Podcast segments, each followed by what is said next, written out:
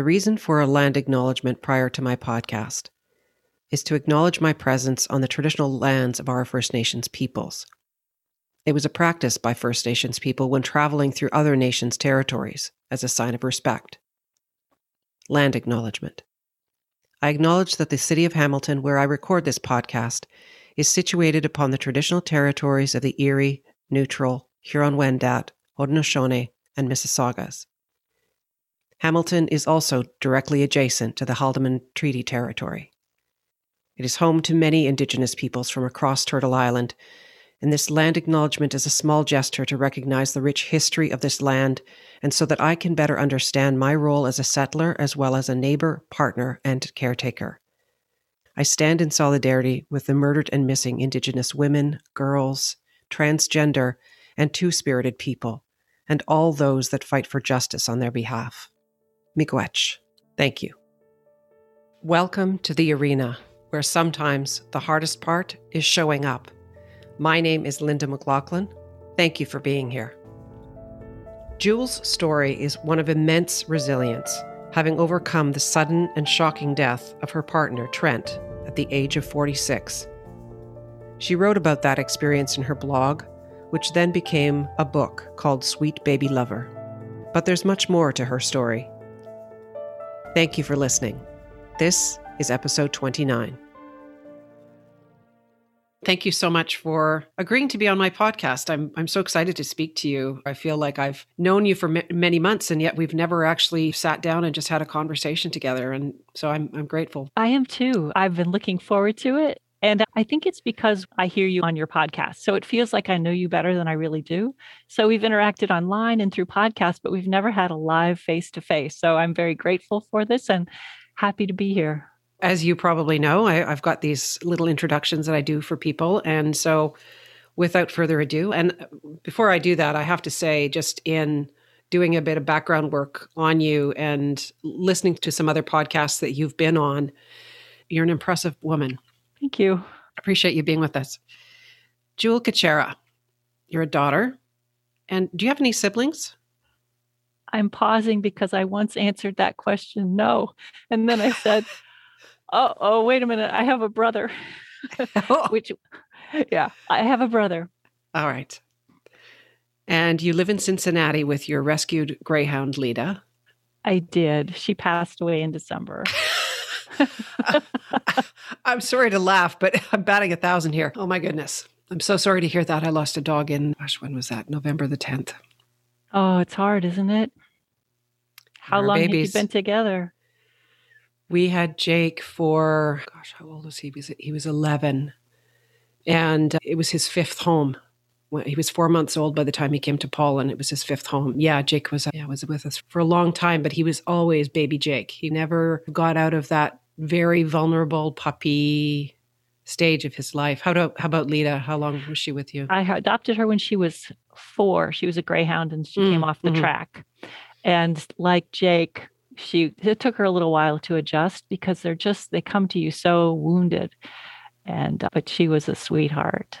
We had a nice departure. It was a her exit was actually a beautiful experience in a very sad way. Hmm.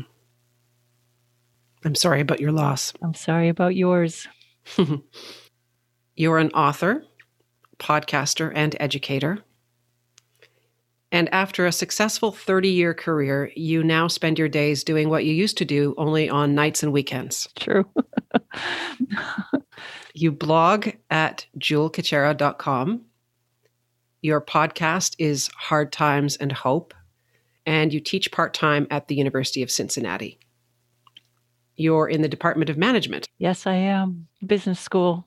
And you are also the volunteer board secretary for Homebase, which I understand is an umbrella organization in Cincinnati that supports community development organizations strengthening their communities through housing and economic development.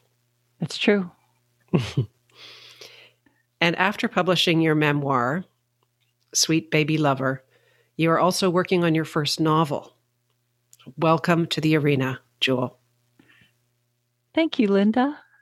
I always listen to your guests and they always sound a little bit taken aback after you read the introduction. and I feel the same way. It's, oh, yeah, that's right. I do that. So thank you for doing that research and affirming me in that way. We just mm-hmm. talked about our dogs and the memoir. I actually thought I was writing a biography mm. about my husband who passed away, but it, you're right, it was a memoir. And spoiler alert, he dies.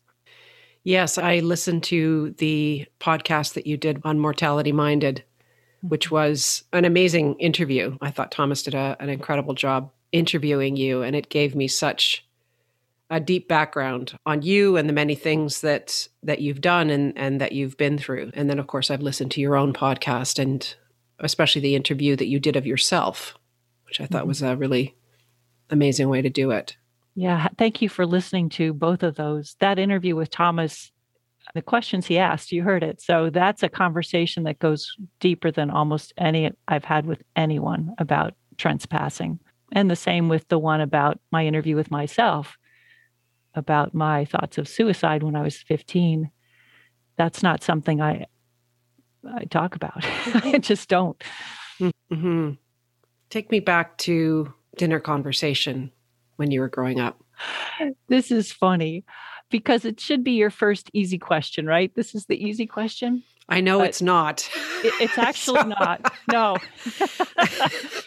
I was like, okay, here we go. Here's that question. And I have a sense of what it might be, although I don't know that part of your story. Yeah. So the answer is when I realized that you were going to be asking me the questions, I thought, oh, I should listen again and get write each question down. And you asked that that first dinner conversation question, it's hard to answer that question because it depended on if my dad was there or not. And he often, more often, was not there. And if he was not there, then we didn't really talk and didn't necessarily eat together. But if he was there, he was like the sun and we were the satellites that revolved around him. My dad was bipolar or mm. had bipolar disorder and self medicated with alcohol. So he was either fascinating, captivating, charismatic, or he was frightening. And so with dinner, that's where it showed up. And you just never knew. I was always glad when he was there because my mom was always happy to see him. But I never knew which dad it was going to be. So dinner was always nervous. But we had some great conversations and some awful ones. Mm. And that obviously had a, a lasting and profound impact on you living in that environment and coping in that environment, learning how to duck and dive within that context. Duck and dive is a great way to put it. Yeah. Thank you for your recognition, appreciation of what that was like. So thank you. Yes, mm-hmm. it shaped who I am. And what, in air quotes, skills do you think you developed in that environment. I'm thinking about your career in management. You were in the HR area. So those coping mechanisms were learned very young. Mm-hmm. Yeah. One of my, probably my most profound one is that I'm hyper vigilant. So mm. I'm very aware. It on the plus side, it makes me empathic because I'm very aware of people's feelings. But on the downside, it's uh, like a nervousness that doesn't go away. I hope that's fading, but I don't know. My dad is a brilliant man. His IQ is off the chart. So he was, he's passed away. And he passed some of that along to me. So it made me smart. My career started out in the learning arena. I was in learning and development. So designing training programs, learning experiences for adults and corporations. And in that role, I had to learn whatever the content was very quickly and be able to speak with the subject matter expert about it. And I'm grateful for my brain that could do that.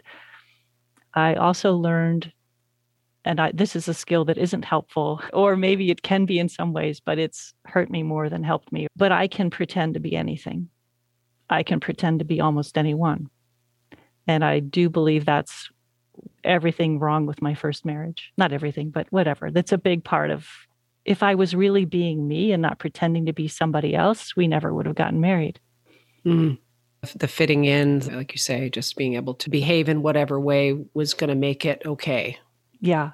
And most of the okay was being mute and being quiet and out of sight. So the good part of that is I spent a lot of time doing two things one, reading So I love to read and I would escape into books or I would escape into nature and go for long walks outside. And those two things I still value and I'm grateful that I value nature and, and books. What event in your life has had the most profound impact on you? That's an interesting question because a few years ago I would have thought it was Trent's passing. But then I thought, no, maybe it's my parents' divorce. No, maybe it's, and I realized it's actually everything about the situation or the family I was born into. So the blessings and the curses of that family. I was born a woman. That shaped me. I was born white and with the 99% privilege that entails. I was born able bodied. All the things that I was given at birth have shaped me more than anything. I thought about you today when I was walking and listening to the Mortality Minded interview again just to have it top of mind. And may I ask you about your daily commitment to yourself to live? Oh, sure. What touched in me is something that that I feel myself. That in the last 3 years since I blew up my life in 2018 that my commitment to going through all of that was a, a recommitment to life. Mm-hmm. That I didn't realize I was making until more recently. Your interview of yourself was extremely moving. The gentleness with which you spoke to yourself, your 15 year old self, and the way that you spoke about that daily commitment to getting up and, and living. Every day is a, an opportunity to live very much like sobriety or anything like that. It's that recommitment every day to try again. I appreciate you sharing what motivates you to ask that because of the commonality there. What happened with me was when I started doing these podcasts and people were sharing their stories, I thought I haven't shared the most vulnerable story, the one I have kept quiet because of shame. And what happened with teaching is I had every year there's at least one student who tells me they're considering ending their life. And I thought, if I'm not helping, if I'm hiding, then I'm not letting anybody else know. There are people who are alive and walking around on the planet who have felt this way and they've gotten through it. There is an other side. And so that's why I decided that I would interview myself and share that story. So, what happened was my family. so, that was just home wasn't a happy place. And by this point, my brother, who was See, if I'm 15, he's 12 and a half. He'd moved out. So that's why when people ask me if I have a brother, I have to remind myself that I do. He left home. We all did what we needed to do to protect ourselves. And my brother did what, in hindsight, was probably the smartest thing for him to do. Wow. I was there, but I was very alone. I'm pretty sure my mom was depressed because I, I remember her often being in her bedroom. if you're going to spend hours in your bedroom, something's not right. I knew how I wanted to do it. And I knew the one thing that one of the things that helped me not to do it was my plan involved riding my bicycle somewhere uh, to a certain point where I could make things happen. But I would have to leave my bicycle there and somebody would steal, might steal it. and so I, which shouldn't have mattered if I was gone. But anyway, that was a part of the plan that kept me tethered to the earth. But there was a Sunday morning when I was lying in bed. It was about 10 o'clock. I couldn't think of a reason to get out of bed.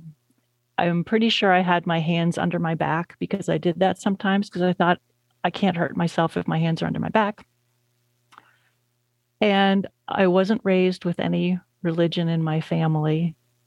We did have Christmas trees, but that was about it. Oh, Easter bunny eggs. So I didn't pray or know how to pray or whatever prayer was, but I just lifted up my voice, looking up at the ceiling, saying, Is this the day I should take my exit?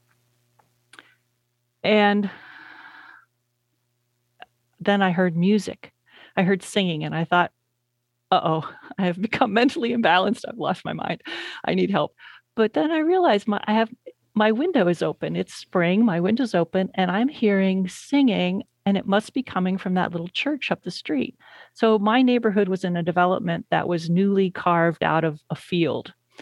And half a mile away was another neighborhood that had been there for know, a couple hundred years. It's the oldest African American settlement in New Jersey. And in that community, there is a little white church, white clapboard, steeple, just how you picture Eastern churches. And we used to walk by it to get to the candy store. So you'd walk up my road, and then you'd walk down Church Lane, and then you'd get to Red Hill Road. And there was something about that singing that morning, and I just was drawn to it. And so I got out of bed, and I'm going to put this in because I had slept in my clothes. oh, okay. I did. There were times I didn't cl- change my clothes for days. But anyway, I walked up the hill, walked to the church, and the church was set back in the woods. The community was boundaried by lots of trees. And I stood outside the church and I listened to the music. And the church was in beautiful shape, pristine, well cared for. And there were a few very neat homes around it. But then the larger community was extremely impoverished. I mean, we say disinvested, but this was extreme poverty. And so I'm listening to the singing and I think, if the people in this church who have so little can find a reason to sing, then maybe there's a reason for me to stay alive. And I just don't know what it is yet. And that's when I made the commitment that I'm just going to stay alive until I figure out why I'm here. Because just because I don't know why now doesn't mean I won't know why later. And it wasn't like I had this big epiphany and I went, ah, I, I'm healed or whatever. It was just more like taking a drink of water on a hot day. And there were other hot days when I went back and listened to that church. And I never went inside because I thought I would break the music, I would break the magic spell. Uh, but when I was an adult, I did go back and I spoke to the pastor and his wife and the congregation. And they were pretty amazed that half a mile away you could hear them sing. Hmm. And that their singing saved you. I believe there are three things that saved me their singing, the dog I had at the time, and being outside because outside made sense to me. My house didn't make any sense to me at all, but outside made sense. Mm. So I can answer the why am I here? The answer is because I am. That's all the why anybody needs. I am. You are. We are. We're here. And as long as we're here, this is something actually I don't know that I shared this when I spoke with Thomas on Mortality Minded, but my husband had PTSD and thoughts of suicide regularly. And there was a day when I was sitting in his dining room or kitchen table, whatever it was, and I looked up at I was just so happy. The sun was up. It was just so good to be this was we weren't together yet. We were dating. I was at his house in Michigan and I was just so happy. I leaned back in the chair, I looked up at the ceiling and I saw the golden glint in the ceiling. And I said, What's that? And I had a feeling I knew what it was. So I stood on the chair, and sure enough, it was a bullet. And he had been playing Russian roulette with his friend earlier that week. And he told his friend he didn't know why he was alive, and he put a bullet in the gun. And he said this way he could find out if he shot himself and he died, then he would know God didn't want him here. And his friend said, You don't have to shoot yourself. You can just shoot the ceiling. Then you'll know if God doesn't want you here. So I'm thankful to the friend. So Trent shot the ceiling and then was convinced that because a bullet came out, God didn't want him here. And I said to him, No kind of God that I know keeps you alive if God wants you dead. If he wanted you dead, you'd be dead already. And the fact that you're here is all the proof you need. And I still believe that. If you're here, that's all the proof you need. You're here because I am, and that's enough. Mm. Which takes me to the question of legacy, the whole what does it matter? Mm-hmm. As as Lisa said in in my last interview, it's none of my business. Yeah. It's none of my business. What does living a courageous life mean to you? To me it's simple. It's being clear that there's something I am supposed to do, that I'm meant to do, and that even if it scares me, I do it anyway. Setting my fear to the side, not pretending it doesn't exist, not saying it's a bad thing or a wrong thing, just saying to my fear, Got it? You're trying to keep me safe. and I'm going to go do this anyway. And what has stopped you in your life from pursuing your goals? Mostly self doubt. The fact that I'm working on a novel is a form of honoring the self. I've always wanted to write something fiction. I wrote all the time at work. That was a big part of my job. And I've my blog is nonfiction. My memoir is obviously nonfiction. But I used to have this belief that people who can tell made up stories are special, and I'm not special enough to be one of them. So I let go of that. And I said, okay, we're all special, and I'm going to show my specialness by being a writer. You are most definitely a writer. There's no question. Thank you. Yeah, I look forward to what you create. Thank you. I do too. it's been a long, long, it's been a great learning experience, but a long one. And what I learned is nonfiction and fiction are like two different things. They're like two different languages. And I didn't have that appreciation. I figured ah, I can just toss off writing no problem, but I can't toss off fiction. So it's been a big learning. But I've met a lot of people because of it, a lot of fun. And what other goals do you still want to achieve? I want to be more me. What does that mean? I mean that whatever it is that I am, I want to fully be it. I don't want to say, no, I can't do that, or that's not for me, or I want to allow myself to consider the possibility. And then if it, I think it's something I want to be, do, that I go do it or be it. And how will you do that? I don't know. Honestly, I don't. I think it's mainly a matter of being aware of what I think or feel and listening to myself but we'll see. What's essential to living a courageous life? Ooh. Well, you may or may not know that I was in a deeply religious conservative church for about 10 years. And it was all because when I got out of my family, I didn't know how to be. And so I was looking for a place to tell me how to be. And so I found one that told me a lot about how to be.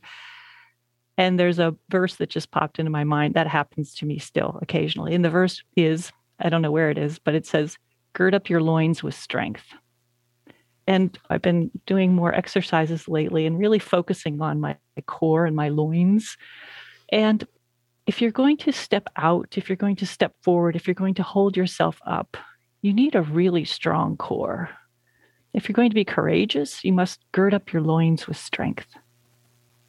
Like that. What impact do you want to have on the world?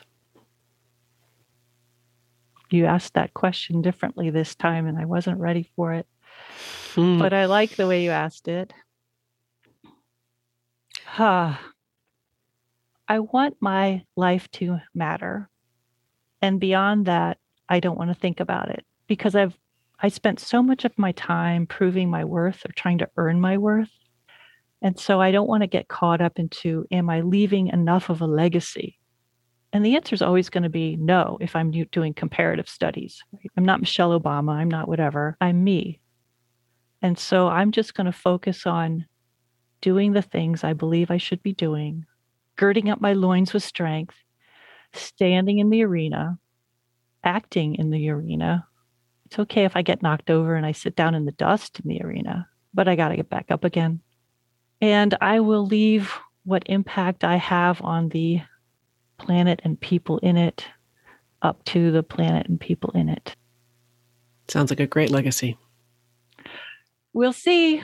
I'm about two thirds done. what would you do on your last day? I would live the kind of day I live now. So I would get up in the morning and I would be happy and I would do my meditations and I would take a walk outside. And if it could be a magical last day, since it's my last one, I'd bring back my dog. We'd go for a walk. And then I'd come home. I'd write. I'd interact with some people online. I'd call my brother. I'd call my mom. And then I'd take a hot bath. Oh, and since it's my last day, I would also eat an entire pint of Graeter's black raspberry chip ice cream. Ooh. Uh huh. Is that a Cincinnati based ice cream company that we all need to f- fly to Cincinnati for? Yes and no. Yes, it's Cincinnati based, but no, you do not need to fly to Cincinnati because Whole Foods carries it. Oh, okay. I wonder if they carry it in Canada as well. Hmm. I don't know, but I highly recommend their black raspberry chip. It's their number one seller. Damn. Okay. Yeah. Might need to make a special trip to Whole Foods Ugh, and leave my credit card behind. But anyway. yeah, exactly. That sounds amazing. Any final thoughts you'd like to share? Why, yes, Linda. oh, she as she reaches for her notes. yes. Oh dear. Okay. No, this is so good because what happened? A miracle occurred. Actually, I used to have a college professor, the professor who taught human anatomy, and he said he'd be talking about embryonic development, and they go, and then a miracle occurs. So anyway, a miracle occurs. My last guest on my podcast suggested listening to another podcast. And the reason I wanted to bring it up with you is because I don't know about you. I want to check this out with you. But I just started my podcast thinking it was a good idea and thinking that somehow these conversations were maybe useful. I don't know. I don't know. Did you have more of in, you might have had more insight? I, n- no, I I didn't. I really didn't know what I was getting into, which is exactly the best way to get into it because you probably wouldn't start if you did have any idea what you were getting into. Yeah, no kidding. But this podcast tells you and me that what we are doing is important. Hmm. The podcast is Politicology. The guest is Celeste Headlee, H E A D L E E. It's the March 3rd episode. And she talked about a few things that I went, that's cool. So, three things. One, listening isn't something you do for the other person. When you listen to somebody else, it's changing you, it's developing empathy in you. And I found that with my podcast, and I see you nodding. So that surprised me. Two, when you listen to somebody empathically, your brain waves and their brain waves sync up exactly, and you can see it on an fMRI. Okay, then this quote. I will close with this quote. The mind meld on a level that occurs when you have an empathic bond between people based on the human voice. Mic drop. That's what they said on the podcast. she said that like, and the and yes, she said that and the host said mic drop. We can stop now. exactly. yeah. Thank you for this. Thank you, Linda. I've really appreciated, felt honored. I don't know what to say. I just want to say thank you. You're welcome. That quote that you shared is is so perfect because so many times I've felt that just bearing witness to the stories. Bearing is, uh, witness mm-hmm. is a profoundly changing experience. It is. Thank you for bearing witness for me today. And also, according to that quote, increasing your own empathy. Thank you for listening. I will share a link to Jule's website in the show notes, where you can find more information about her wonderful podcast, Hard Times and Hope, her book, Sweet Baby Lover, and of course, her blog. Please follow or subscribe to this podcast. And if you feel someone else might benefit from listening to this episode, please share it. Leave a rating or review wherever you listen to your podcasts, including YouTube. Next week, I'll be wrapping up season two, then taking a short break to prepare for season three. I'd love to hear from you. What stories have been impactful, and what other kinds of stories you'd like to hear. Feel free to reach out to me via my website or email, both available in the show notes. Until next time, my name is Linda McLachlan in The Arena.